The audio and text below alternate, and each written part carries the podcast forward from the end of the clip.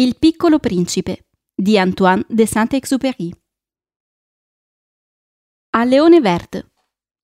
Domando perdono ai bambini di aver dedicato questo libro ad una persona grande. Ho una scusa seria. Questa persona grande è il miglior amico che abbia al mondo. Ho una seconda scusa. Questa persona grande può capire tutto, anche i libri per bambini. E ne ho una terza. Questa persona grande abita in Francia, ha fame, ha freddo e ha molto bisogno di essere consolata. E se tutte queste scuse non bastano, dedicherò questo libro al bambino che questa grande persona è stato.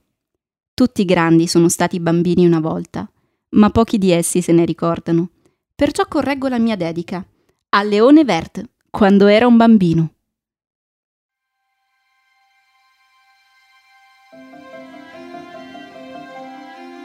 Capitolo 1 Un tempo lontano, quando avevo sei anni, in un libro sulle foreste primordiali intitolato Storie vissute della natura, vidi un magnifico disegno.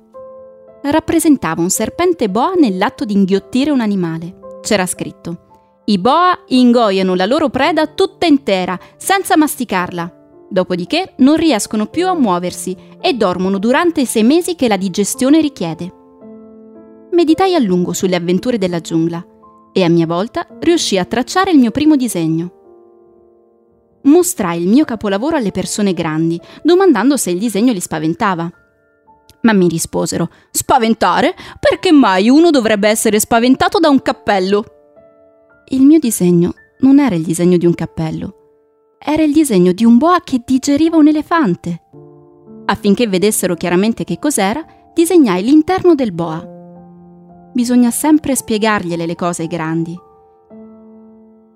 Questa volta mi risposero di lasciare da parte Boa, sia di fuori che di dentro, e di applicarmi invece alla geografia, alla storia, all'aritmetica e alla grammatica. Fu così che a sei anni io rinunziai a quella che avrebbe potuto essere la mia gloriosa carriera di pittore. Il fallimento del mio disegno numero uno e del mio disegno numero due mi aveva disanimato i grandi non capiscono mai niente da soli e i bambini si stancano a spiegargli tutto ogni volta. Allora scelsi un'altra professione e imparai a pilotare gli aeroplani. Ho volato un po' sopra tutto il mondo e veramente la geografia mi è stata molto utile. A colpo d'occhio posso distinguere la Cina dall'Arizona e se uno si perde nella notte, questa sapienza è di grande aiuto.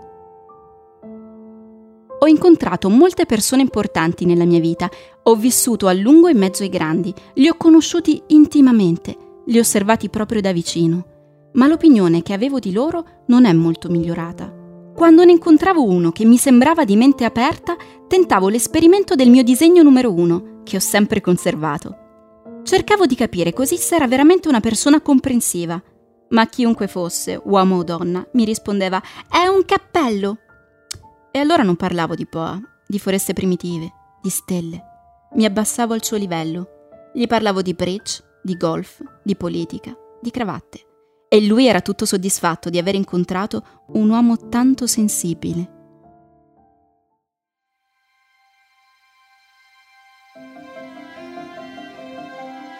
Capitolo 2 Così ho trascorso la mia vita solo, senza nessuno cui poter parlare, fino a sei anni fa, quando ebbi un incidente col mio aeroplano nel deserto del Sahara.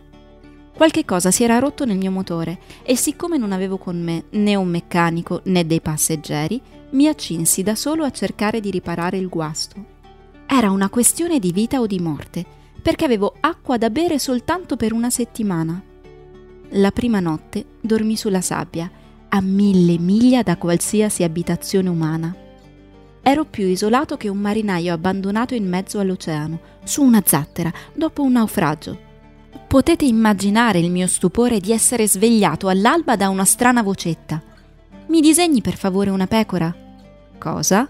Disegnami una pecora. Balzai in piedi come se fossi stato colpito da un fulmine. Mi strofinai gli occhi più volte guardandomi attentamente intorno e vidi una straordinaria personcina che mi stava esaminando con grande serietà. Qui potete vedere il miglior ritratto che riuscì a fare di lui, ma il mio disegno è molto meno affascinante del modello. La colpa non è mia però. con lo scoraggiamento che hanno dato i grandi quando avevo sei anni, alla mia carriera di pittore, non ho mai imparato a disegnare altro che serpenti boa dal di fuori o serpenti boa dal di dentro. Ora guardavo fisso l'improvvisa apparizione, con gli occhi fuori dalle orbita per lo stupore. Dovete pensare che mi trovavo a mille miglia da una qualsiasi regione abitata, eppure il mio ometto non sembrava smarrito in mezzo alle sabbie, né tramortito per la fatica, o per la fame, o per la sete, o per la paura. Niente di lui mi dava l'impressione di un bambino sperduto nel deserto, a mille miglia da qualsiasi abitazione umana. Quando finalmente potei parlare gli domandai Ma che cosa fai qui? Come tutta risposta, egli ripeté lentamente come si trattasse di cosa di molta importanza. Per piacere, disegnami una pecora.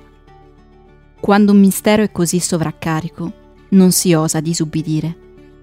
Per assurdo che mi sembrasse, a mille miglia da ogni abitazione umana e in pericolo di morte, tirai fuori dalla tasca un foglietto di carta e la penna stilografica ma poi ricordai che i miei studi si erano concentrati sulla geografia, sulla storia, sull'aritmetica e sulla grammatica e gli dissi un po' di malumore che non sapevo disegnare. Mi rispose: Non importa, disegnami una pecora.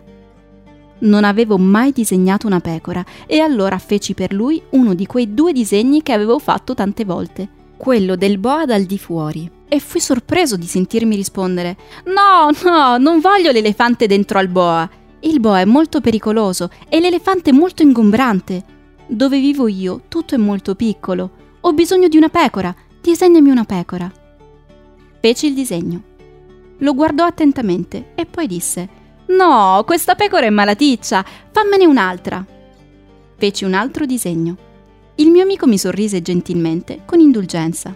Lo puoi vedere da te, disse, che questa non è una pecora, è un ariete, ha le corna. Rifeci il disegno una terza volta, ma fu rifiutato come i tre precedenti. Questa è troppo vecchia, voglio una pecora che possa vivere a lungo. Questa volta la mia pazienza era esaurita. Avevo fretta di rimettere a posto il mio motore, buttai giù un quarto disegno e tirai fuori questa spiegazione. Questa è soltanto la sua cassetta. La pecora che volevi sta dentro.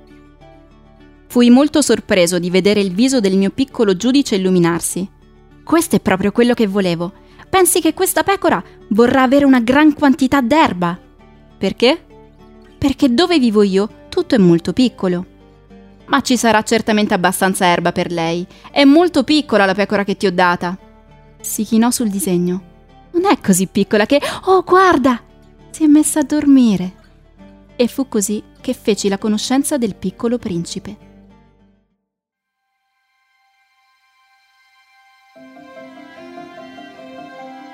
Capitolo 3 Ci misi molto tempo a capire da dove venisse. Il piccolo principe, che mi faceva una domanda dopo l'altra, pareva che non sentisse mai le mie. Sono state le parole dette per caso che a poco a poco mi hanno rivelato tutto. Così, quando vide che per la prima volta il mio aeroplano, non lo disegnerò perché sarebbe troppo complicato per me, mi domandò: Che cos'è questa cosa?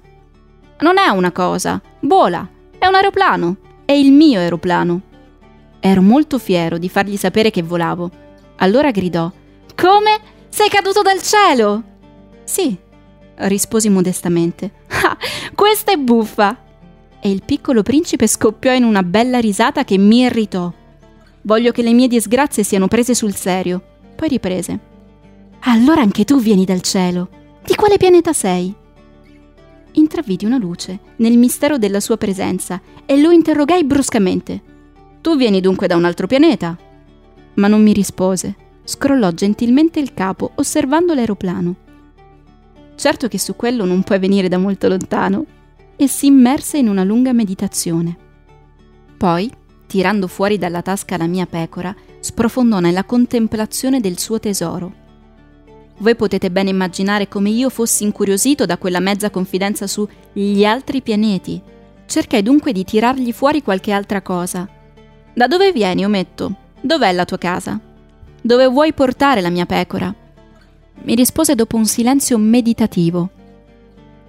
Quello che c'è di buono è che la cassetta che mi hai dato le servirà da casa per la notte. E se sei buono ti darò pure una corda per legare la pecora durante il giorno. È un paletto. La mia proposta scandalizzò il piccolo principe. Legarla? Ma che buffa idea! Ma se non la leghi andrà in giro e si perderà. Il mio amico scoppiò in una nuova risata. Ma dove vuoi che vada? Dappertutto, dritto davanti a sé. E il piccolo principe mi rispose gravemente. Non importa, è talmente piccolo da me. E con un po' di malinconia forse aggiunse, dritto davanti a sé non si può andare molto lontano.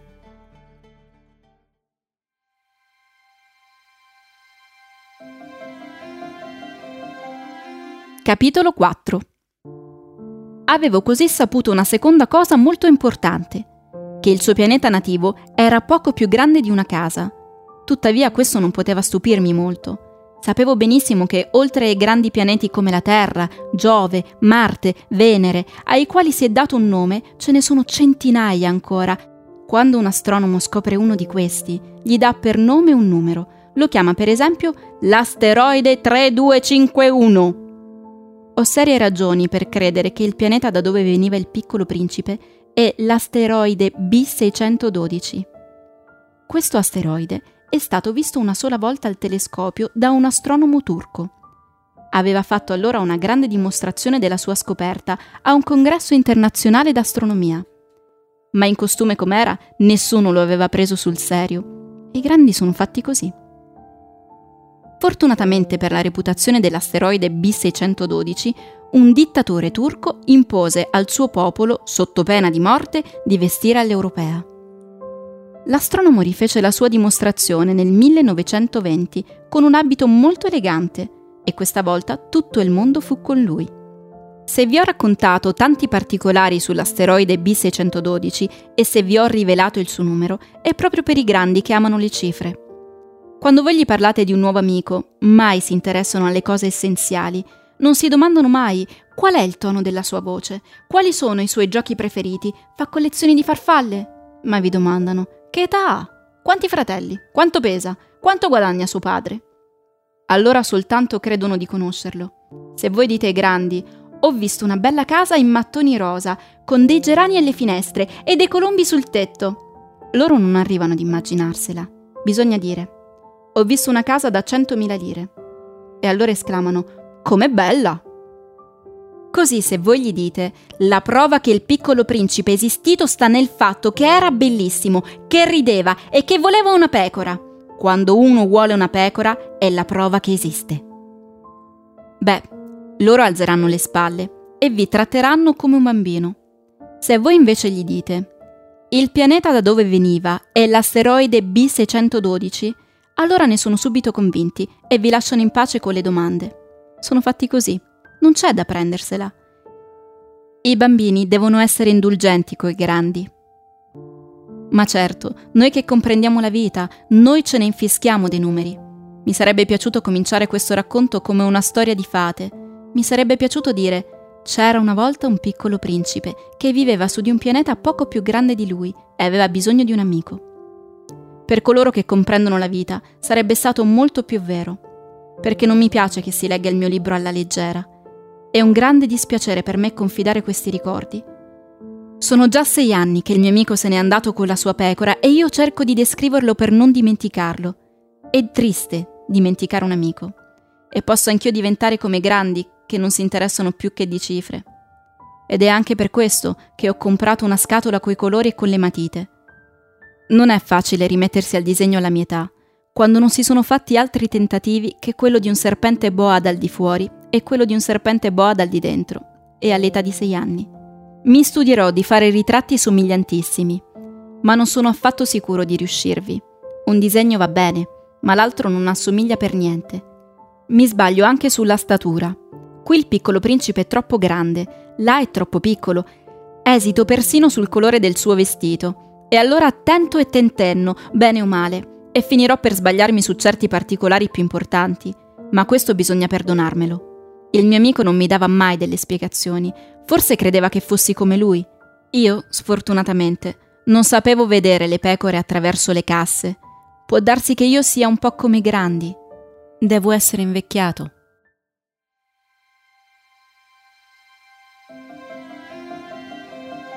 Capitolo 5 Ogni giorno imparavo qualcosa sul pianeta, sulla partenza, sul viaggio. Veniva da sé, per qualche riflessione.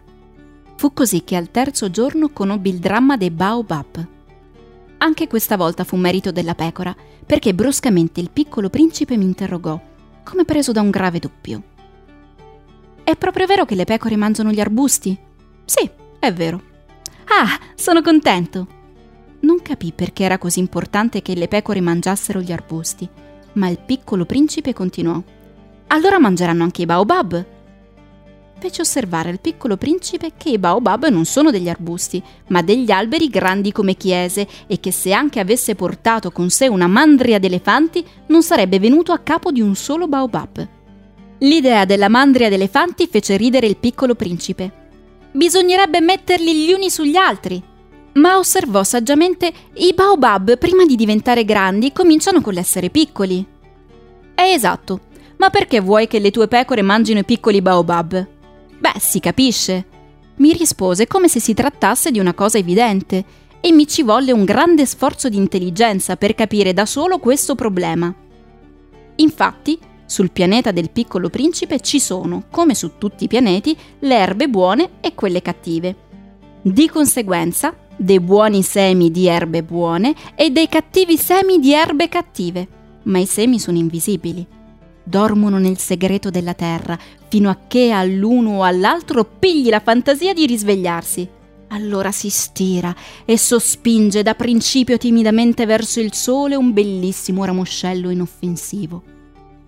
Se si tratta di un ramoscello di ravanello o di rosaio, si può lasciarlo spuntare come vuole. Ma se si tratta di una pianta cattiva, bisogna strapparla subito, appena la si è riconosciuta. C'erano dei terribili semi sul pianeta del piccolo principe. Erano i semi dei baobab. Il suolo ne era infestato. Ora un baobab, se si arriva troppo tardi, non si riesce più a sbarazzarsene. Ingombra tutto il pianeta, lo trapassa con le sue radici e se il pianeta è troppo piccolo e i baobab troppo numerosi, lo fanno scoppiare. È una questione di disciplina, mi diceva più tardi il piccolo principe. Quando si è finito di lavarsi al mattino, bisogna fare con cura la pulizia del pianeta. Bisogna costringersi regolarmente a strappare i baobab appena li si distingue dai rosai, ai quali assomigliano molto quando sono piccoli. È un lavoro molto noioso, ma facile. E un giorno mi consigliò di fare un bel disegno per far entrare bene questa idea nella testa dei bambini del mio paese. Se un giorno viaggeranno, mi diceva, questo consiglio gli potrà servire. Qualche volta e senza inconvenienti rimetterà più tardi il proprio lavoro, ma se si tratta dei baobab è sempre una catastrofe. Ho conosciuto un pianeta abitato da un pigro, aveva trascurato tre arbusti. E sull'indicazione del piccolo principe ho disegnato quel pianeta. Non mi piace prendere il tono del moralista, ma il pericolo dei baobab è così poco conosciuto e i rischi che correrebbe chi si smarrisse su un asteroide così gravi che una volta tanto ho fatto eccezione. E dico, bambini, fate attenzione ai baobab! E per avvertire i miei amici di un pericolo che hanno sempre sfiorato, come me stesso, senza conoscerlo, ho tanto lavorato a questo disegno. La lezione che davo giustificava la fatica. Voi mi domanderete forse perché non ci sono in questo libro altri disegni altrettanto grandiosi come quello dei Baobab? La risposta è molto semplice. Ho cercato di farne uno, ma non ci sono riuscito. Quando ho disegnato i Baobab ero animato dal sentimento dell'urgenza.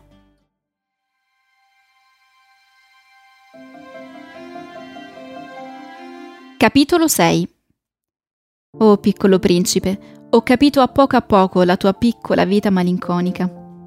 Per molto tempo tu non avevi avuto per distrazione che la dolcezza dei tramonti.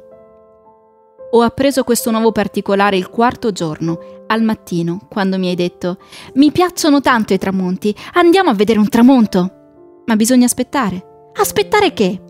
Che il sole tramonti. Da prima hai avuto un'aria molto sorpresa e poi hai riso di te stesso e mi hai detto Mi credo sempre a casa mia. Infatti, quando agli Stati Uniti è mezzogiorno, tutto il mondo sa che il sole tramonta sulla Francia.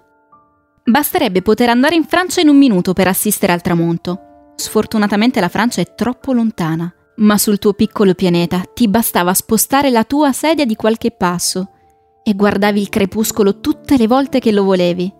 Un giorno ho visto il sole tramontare 43 volte. E più tardi è soggiunto, sai, quando si è molto tristi si amano i tramonti. Il giorno delle 43 volte eri tanto triste. Ma il piccolo principe non rispose.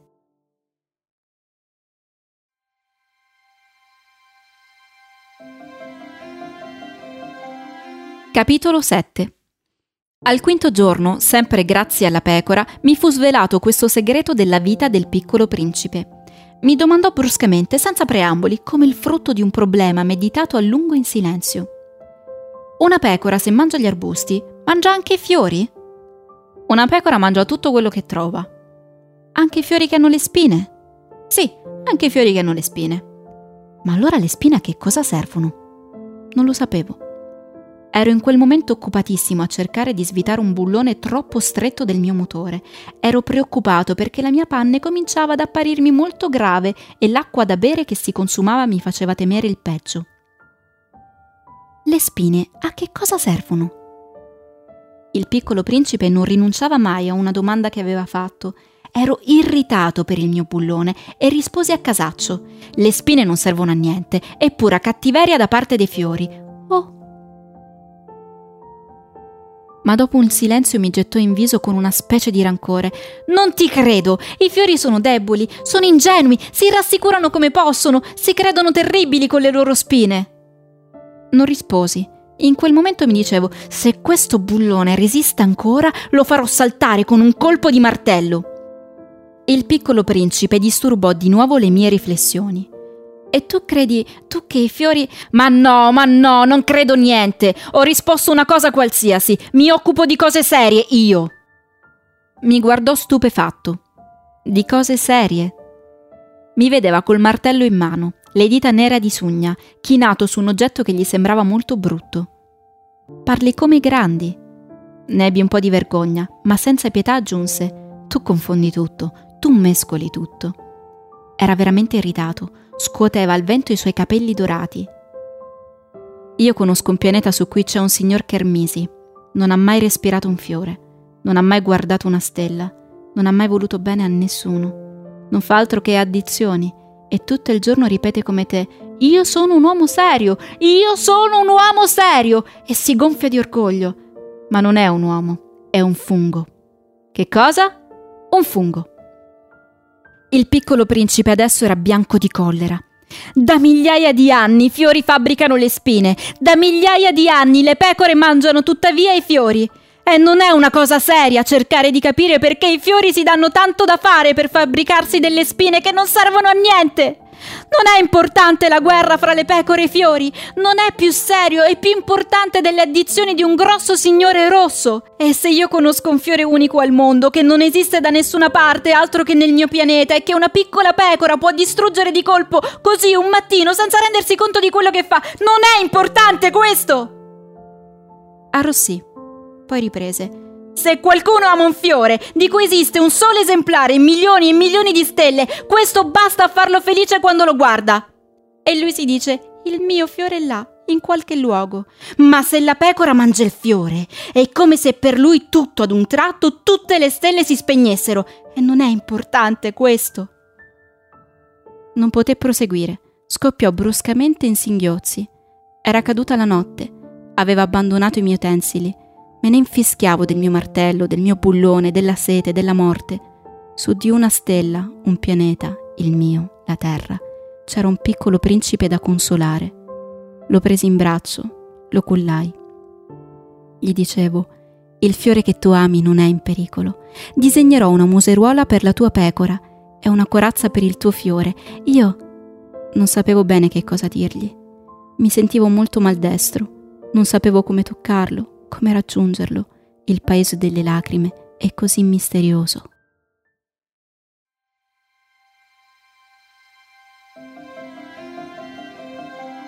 Capitolo 8 Imparai ben presto a conoscere meglio questo fiore. C'erano sempre stati sul pianeta del piccolo principe dei fiori molto semplici, ornati di una sola raggiera di petali, che non tenevano posto e non disturbavano nessuno apparivano un mattino nell'erba e si spegnevano la sera. Ma questo era spuntato un giorno, da un seme venuto chissà da dove, e il piccolo principe aveva sorvegliato da vicino questo ramoscello che non assomigliava a nessun altro ramoscello. Poteva essere una nuova specie di baobab, ma l'arbusto cessò presto di crescere e cominciò a preparare un fiore. Il piccolo principe, che assisteva alla formazione di un bocciolo enorme, sentiva che ne sarebbe uscita un'apparizione miracolosa, ma il fiore non smetteva più di prepararsi ad essere bello, al riparo dalla sua camera verde. Sceglieva con cura i suoi colori, si vestiva lentamente, aggiustava i suoi petali uno ad uno. Non voleva uscire sgualcito come un papavero, non voleva apparire che nel pieno splendore della sua bellezza. E sì, c'era una gran civetteria in tutto questo. La sua misteriosa toeletta era durata giorni e giorni, e poi ecco che a un mattino, proprio all'ora del levar del sole, si era mostrato. E lui, che aveva lavorato con tanta precisione, disse sbadigliando: Ah, mi sveglio ora. Ti chiedo scusa, sono ancora tutto spettinato. Il piccolo principe allora non poté frenare la sua ammirazione. Come sei bello! Vero, sono nato insieme al sole. Il piccolo principe indovinò che non era molto modesto, ma era così commovente. Credo che sia l'ora del caffè e latte, aveva soggiunto. Vorresti pensare a me. E il piccolo principe, tutto confuso, andò a cercare un innaffiatoio di acqua fresca e servì al fiore la sua colazione. Così l'aveva ben presto tormentato con la sua vanità un po' comborosa. Per esempio, un giorno, parlando delle sue quattro spine, gli aveva detto Possono venire le tigri con i loro artigli. Non ci sono tigri sul mio pianeta, aveva obiettato il piccolo principe, e poi le tigri non mangiano l'erba. Io non sono un'erba, aveva dolcemente risposto il fiore. Scusami. Non ho paura delle tigri, ma ho orrore delle correnti d'aria. Non avresti per caso un paravento? Orrore delle correnti d'aria? È un po' grave per una pianta, aveva osservato il piccolo principe. È molto complicato questo fiore. Alla sera mi metterai a riparo sotto una campana di vetro. Fa molto freddo qui da te. Non è una sistemazione che mi soddisfi? Da dove vengo io? Ma si era interrotto. Era venuto sotto forma di seme. Non poteva conoscere nulla degli altri mondi. Umiliato di essersi lasciato sorprendere a dire una bugia così ingenua, aveva tossito due o tre volte per mettere il piccolo principe dalla parte del torto. E questo paravento? Andavo a cercarlo, ma tu mi parlavi. Allora aveva forzato la sua tosse per fargli venire dei rimorsi. Così il piccolo principe, nonostante tutta la buona volontà del suo amore, aveva cominciato a dubitare di lui aveva preso sul serio delle parole senza importanza che l'avevano reso infelice. Avrei dovuto non ascoltarlo, mi confidò un giorno. Non bisogna mai ascoltare fiori, basta guardarli e respirarli. Il mio profumava il mio pianeta, ma non sapevo rallegrarmene. Quella storia degli artigli, che mi aveva tanto raggelato, avrebbe dovuto intenerirmi. E mi confidò ancora. Non ho saputo capire niente allora. Avrei dovuto giudicarlo dagli atti, non dalle parole. Mi profumava e mi illuminava. Non avrei mai dovuto venirmene via. Avrei dovuto indovinare la sua tenerezza dietro le piccole astuzie. I fiori sono così contraddittori. Ma ero troppo giovane per saperlo amare.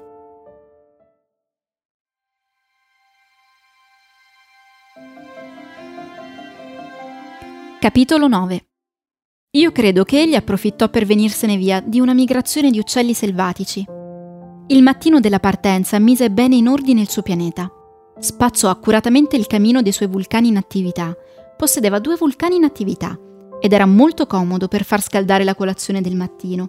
E possedeva anche un vulcano spento. Ma come lui diceva, non si sa mai.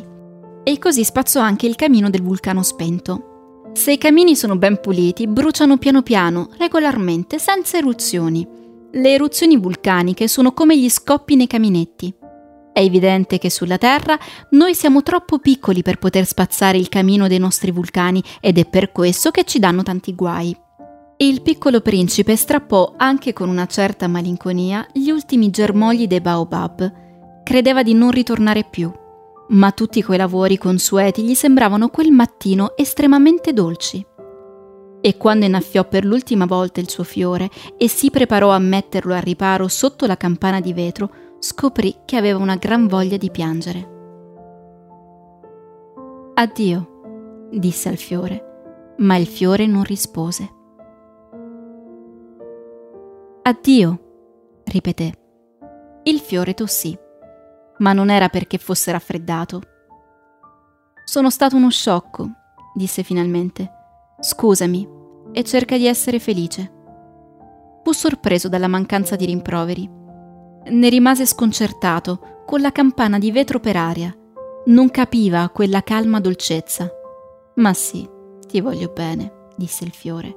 E tu non l'hai saputo per colpa mia. Questo non ha importanza, ma sei stato sciocco quanto me. Cerca di essere felice. Lascia perdere questa campana di vetro. Non la voglio più. Ma il vento? Non sono così raffreddato. L'aria fresca della notte mi farà bene. Sono un fiore. Ma le bestie? Devo pur sopportare qualche bruco se voglio conoscere le farfalle. Sembra che siano così belle. Altrimenti, chi verrà a farmi visita? Tu sarai lontano e delle grosse bestie non ho paura. Ho i miei artigli. E mostrava ingenuamente le quattro spine. Poi continuò. Non indugiare così, è irritante. Hai deciso di partire e allora vattene perché non voleva che lo vedessi piangere. Era un fiore così orgoglioso.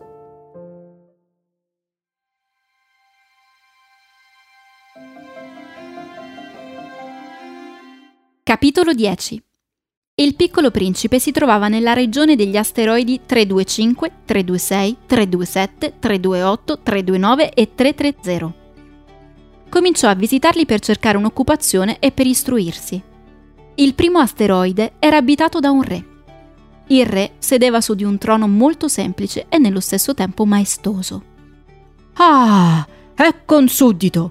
esclamò il re appena vide il piccolo principe. E il piccolo principe si domandò: Come può riconoscermi se non mi ha mai visto? Non sapeva che per i re del mondo è molto semplificato. Tutti gli uomini sono dei sudditi. Avvicinati che ti veda meglio, gli disse il re che era molto fiero di essere finalmente re per qualcuno. Il piccolo principe cercò con gli occhi dove potersi sedere, ma il pianeta era tutto occupato dal magnifico manto di Ermellino. Dovette rimanere in piedi, ma era tanto stanco che sbadigliò. È contro l'etichetta sbadigliare alla presenza di un re, gli disse il monarca. Te lo proibisco. E non posso farne a meno, rispose tutto confuso il piccolo principe. Ho fatto un lungo viaggio e non ho dormito. Allora, gli disse il re, ti ordino di sbadigliare. Sono anni che non vedo qualcuno che sbadiglia e gli sbadigli sono una curiosità per me. Avanti, sbadiglia ancora. È un ordine. Mi avete intimidito, disse il piccolo principe arrossendo. rispose il re.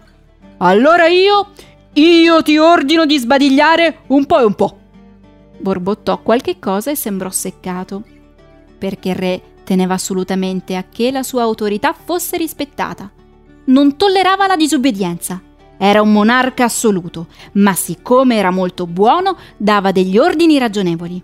Se ordinassi, diceva abitualmente, se ordinassi ad un generale di trasformarsi in un uccello marino e se il generale non ubbidisse, non sarebbe colpa del generale, sarebbe colpa mia. Posso sedermi? si informò timidamente il piccolo principe. Ti ordino di sederti, gli rispose il re che ritirò maestosamente una falda del suo mantello di ermellino. Il piccolo principe era molto stupito. Il pianeta era piccolissimo e allora su che cosa il re poteva regnare? Sire, gli disse, scusatemi se vi interrogo. Ti ordino di interrogarmi, si affrettò a rispondere il re. Sire, su che cosa regnate? Su tutto! rispose il re con grande semplicità. Su tutto? Il re con un gesto discreto indicò il suo pianeta, gli altri pianeti e le stelle. Su tutto questo? domandò il piccolo principe. Su tutto questo, rispose il re, perché non era solamente un monarca assoluto, ma era un monarca universale. E le stelle vi ubbidiscono? Certamente, gli disse il re. Mi ubbidiscono immediatamente. Non tollero l'indisciplina. Un tale potere meravigliò il piccolo principe. Se l'avesse avuto lui, avrebbe potuto assistere non a 43, ma a 72 o anche a 100, a 200 tramonti nella stessa giornata, senza dover spostare mai la sua sedia. E sentendosi un po' triste al pensiero del suo piccolo pianeta abbandonato, si azzardò a sollecitare una grazia dal re. Vorrei tanto vedere un tramonto. Fatemi questo piacere. Ordinate al sole di tramontare. Se ordinassi a un generale di volare da un fiore all'altro come una farfalla, o di scrivere una tragedia, o di trasformarsi in un uccello marino, e se il generale non seguisse l'ordine ricevuto, chi avrebbe torto? Lui o io? L'avreste voi, disse con fermezza il piccolo principe. Esatto. Bisogna esigere da ciascuno quello che ciascuno può dare, continuò il re. L'autorità riposa, prima di tutto, sulla ragione. Se tu ordini al tuo popolo di andare a gettarsi in mare, farà la rivoluzione. Ho il diritto di esigere l'ubbidienza perché i miei ordini sono ragionevoli. E allora il mio tramonto? gli ricordò il piccolo principe, che non si dimenticava mai di una domanda una volta che l'aveva fatta. L'avrai il tuo tramonto, lo esigerò, ma nella mia sapienza di governo aspetterò che le condizioni siano favorevoli. E quando lo saranno? Si informò il piccolo principe. Um, Gli rispose il re che intanto consultava un grosso calendario. sarà verso. Mm, verso. sarà questa sera verso le 7.40 e vedrai come sarà obbedito a puntino. Il piccolo principe sbadigliò. Rimpiangeva il suo tramonto mancato e poi incominciava ad annoiarsi. Non ho più niente da fare qui, disse il re. Me ne vado. Non partire! rispose il re che era tanto fiero di avere un suddito. Non partire! Ti farò ministro! Ministro di che? Di... della giustizia! Ma se non c'è nessuno da giudicare? Ma non si sa mai! gli disse il re. Non ho ancora fatto il giro del mio regno. Sono molto vecchio, non c'è posto per una carrozza e mi stanco a camminare. Oh, ma ho già visto io, disse il piccolo principe sporgendosi per dare ancora un'occhiata sull'altra parte del pianeta. Neppure laggiù c'è qualcuno. Giudicherai te stesso, gli rispose il re. È la cosa più difficile. È molto più difficile giudicare se stessi che gli altri. Se riesci a giudicarti bene, è segno che sei veramente un saggio. Io, disse il piccolo principe, io posso giudicarmi ovunque. Non ho bisogno di abitare qui. Um, um, disse il re. Credo che da qualche parte sul mio pianeta ci sia un vecchio topo. Lo condannerai a morte di tanto in tanto. Così la sua vita dipenderà dalla tua giustizia. Ma lo grazierai ogni volta per economizzarlo. Non ce n'è che uno. Non mi piace condannare a morte, rispose il piccolo principe. Preferisco andarmene. No, disse il re. Ma il piccolo principe, che aveva finito i suoi preparativi di partenza, non voleva dare un dolore al vecchio monarca. Se vostra maestà desidera essere ubbidito puntualmente, può darmi un ordine ragionevole. Potrebbe ordinarmi per esempio di partire prima che sia passato un minuto. Mi pare che le condizioni siano favorevoli. E siccome il re non rispondeva, il piccolo principe esitò un momento e poi con un sospiro se ne partì. Ti nomino mio ambasciatore, si affrettò a gridargli appresso il re. Aveva un'aria di grande autorità sono ben strani i grandi, si disse il piccolo principe durante il viaggio.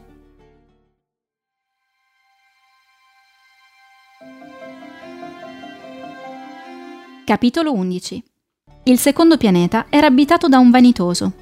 Ah, ah ecco la visita di un ammiratore, gridò da lontano il vanitoso appena scorse il piccolo principe. Per i vanitosi tutti gli altri uomini sono degli ammiratori. Buongiorno, disse il piccolo principe che buffo cappello avete! È per salutare, gli rispose il vanitoso. E per salutare quando mi acclamano, ma sfortunatamente non passa mai nessuno da queste parti. Ah sì? disse il piccolo principe che non capiva. Batti le mani l'una contro l'altra, consigliò perciò il vanitoso. Il piccolo principe batté le mani l'una contro l'altra e il vanitoso salutò con modestia sollevando il cappello. È più divertente che la visita al re, si disse il piccolo principe, e ricominciò a battere le mani l'una contro l'altra. Il vanitoso ricominciò a salutare sollevando il cappello. Dopo cinque minuti di questo esercizio il piccolo principe si stancò della monotonia del gioco. E che cosa bisogna fare? domandò, perché il cappello caschi. Ma il vanitoso non l'intese. I vanitosi non sentono altro che le lodi. Mi ammiri molto, eh? domandò al piccolo principe. Che cosa vuol dire ammirare? Ammirare vuol dire riconoscere che io sono l'uomo più bello, più elegante, più ricco e più intelligente di tutto il pianeta. Ma tu sei solo sul tuo pianeta. Fammi questo piacere. Ammirami lo stesso. Ti ammiro, disse il piccolo principe alzando un poco le spalle. Ma tu che te ne fai? E il piccolo principe se ne andò. Decisamente i grandi sono ben bizzarri, diceva con semplicità a se stesso durante il suo viaggio.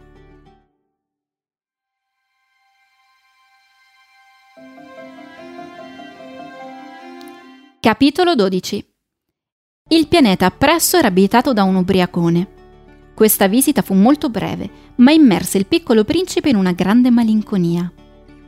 Che cosa fai?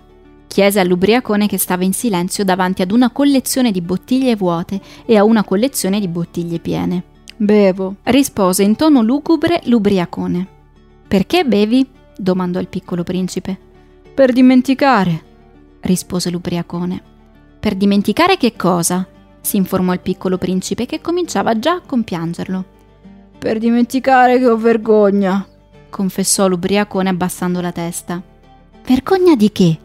insistette il piccolo principe che desiderava soccorrerlo. Vergogna di bere. E l'ubriacone si chiuse in un silenzio definitivo. Il piccolo principe se ne andò perplesso. I grandi decisamente sono molto, molto bizzarri, si disse durante il viaggio.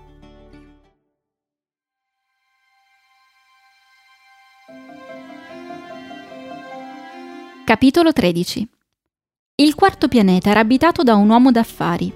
Questo uomo era così occupato che non alzò neppure la testa all'arrivo del piccolo principe. Buongiorno, gli disse questi. La vostra sigaretta è spenta. 3 più 2 fa 5, 5 più 7, 12, 12 più 3, 15, buongiorno, 15 più 7 fa 22, 22 più 6, 80. 28, non ho tempo per riaccenderla, 26 più 5, 31, Uff, dunque fa 500 milioni 622.731, 500 milioni di che? Um, sei sempre lì, 500 milioni di, non lo so più, ho talmente da fare, sono un uomo serio, io. Non mi diverto con delle frottole, più mm, 2 più 5, 7, 500 milioni di che? Ripeté il piccolo principe che mai aveva rinunciato ad una domanda una volta che l'aveva espressa. L'uomo d'affari alzò la testa. Da 54 anni che abito in questo pianeta non sono stato disturbato che tre volte. La prima volta è stato 22 anni fa da una melolonta che era caduta chissà da dove. Faceva un rumore spaventoso e ho fatto quattro errori in un'edizione. La seconda volta è stato 11 anni fa per una crisi di reumatismi. Non mi muovo mai, non ho mai il tempo di girandolare, sono un uomo serio io. La terza volta, eccolo. Dicevo dunque 500 e un milione. Milioni di che? L'uomo d'affari capì che non c'era speranza di pace. Milioni di quelle piccole cose che si vedono qualche volta nel cielo. Di mosche. Ma no, di piccole cose che brillano. Di api. Ma no, di quelle piccole cose dorate che fanno fantasticare poltroni. Ma sono un uomo serio io. Non ho il tempo di fantasticare. Ah, di stelle! Eccoci di stelle! E che ne fai di 500 milioni di stelle? 501.622.743 Sono un uomo serio io! Sono un uomo preciso! E che te ne fai di queste stelle? E che cosa me ne faccio? Sì. Niente, le possiedo. Tu possiedi le stelle? Sì. Ma ho già veduto un re che... I re non possiedono, ci regnano sopra, è molto diverso. E a che ti serve possedere le stelle? Mi serve a essere ricco. E a che ti serve essere ricco? A comprare altre stelle, se qualcuno ne trova. Questo qui, si disse il piccolo principe, ragiona un po' come il mio ubriacone, ma pure domandò ancora: Come si può possedere le stelle? E di chi sono? rispose facendo stridere i denti l'uomo d'affari. Non lo so, di nessuno. Allora sono mie, che vi ho pensato per primo. E questo basta? Certo, quando trovi un diamante che non è di nessuno, è tuo. Quando trovi un'isola che non è di nessuno, è tua. Quando tu hai un'idea per primo, la fai brevettare ed è tua. Ed io possiedo le stelle, perché mai nessuno prima di me si è sognato di possederle. Questo è vero, disse il piccolo principe. Che te ne fai? Le amministro, le conto e le riconto, disse l'uomo d'affari. È una cosa difficile, ma io sono un uomo serio. Il piccolo principe non era ancora soddisfatto. Io, se possiedo un fazzoletto di seta, posso metterlo intorno al collo e portarmelo via. Se possiedo un fiore, posso cogliere il mio fiore e portarlo con me. Ma tu non puoi cogliere le stelle. No, ma posso depositarle alla banca. Che cosa vuol dire? Vuol dire che scrivo su un pezzo di carta il numero delle mie stelle e poi chiudo a chiave questo pezzo di carta in un cassetto. Tutto qui? È sufficiente. È divertente, pensò il piccolo principe, è abbastanza poetico. Ma non è molto serio. Il piccolo principe aveva sulle cose serie idee molto diverse da quelle dei grandi. Io, disse il piccolo principe, possiedo un fiore che innaffio tutti i giorni, possiedo tre vulcani dei quali spazzo il camino tutte le settimane, perché spazzo il camino anche di quello spento, non si sa mai. È utile ai miei vulcani ed è utile al mio fiore che io li possegga. Ma tu non sei utile alle stelle. L'uomo d'affari aprì la bocca ma non trovò niente da rispondere e il piccolo principe se ne andò.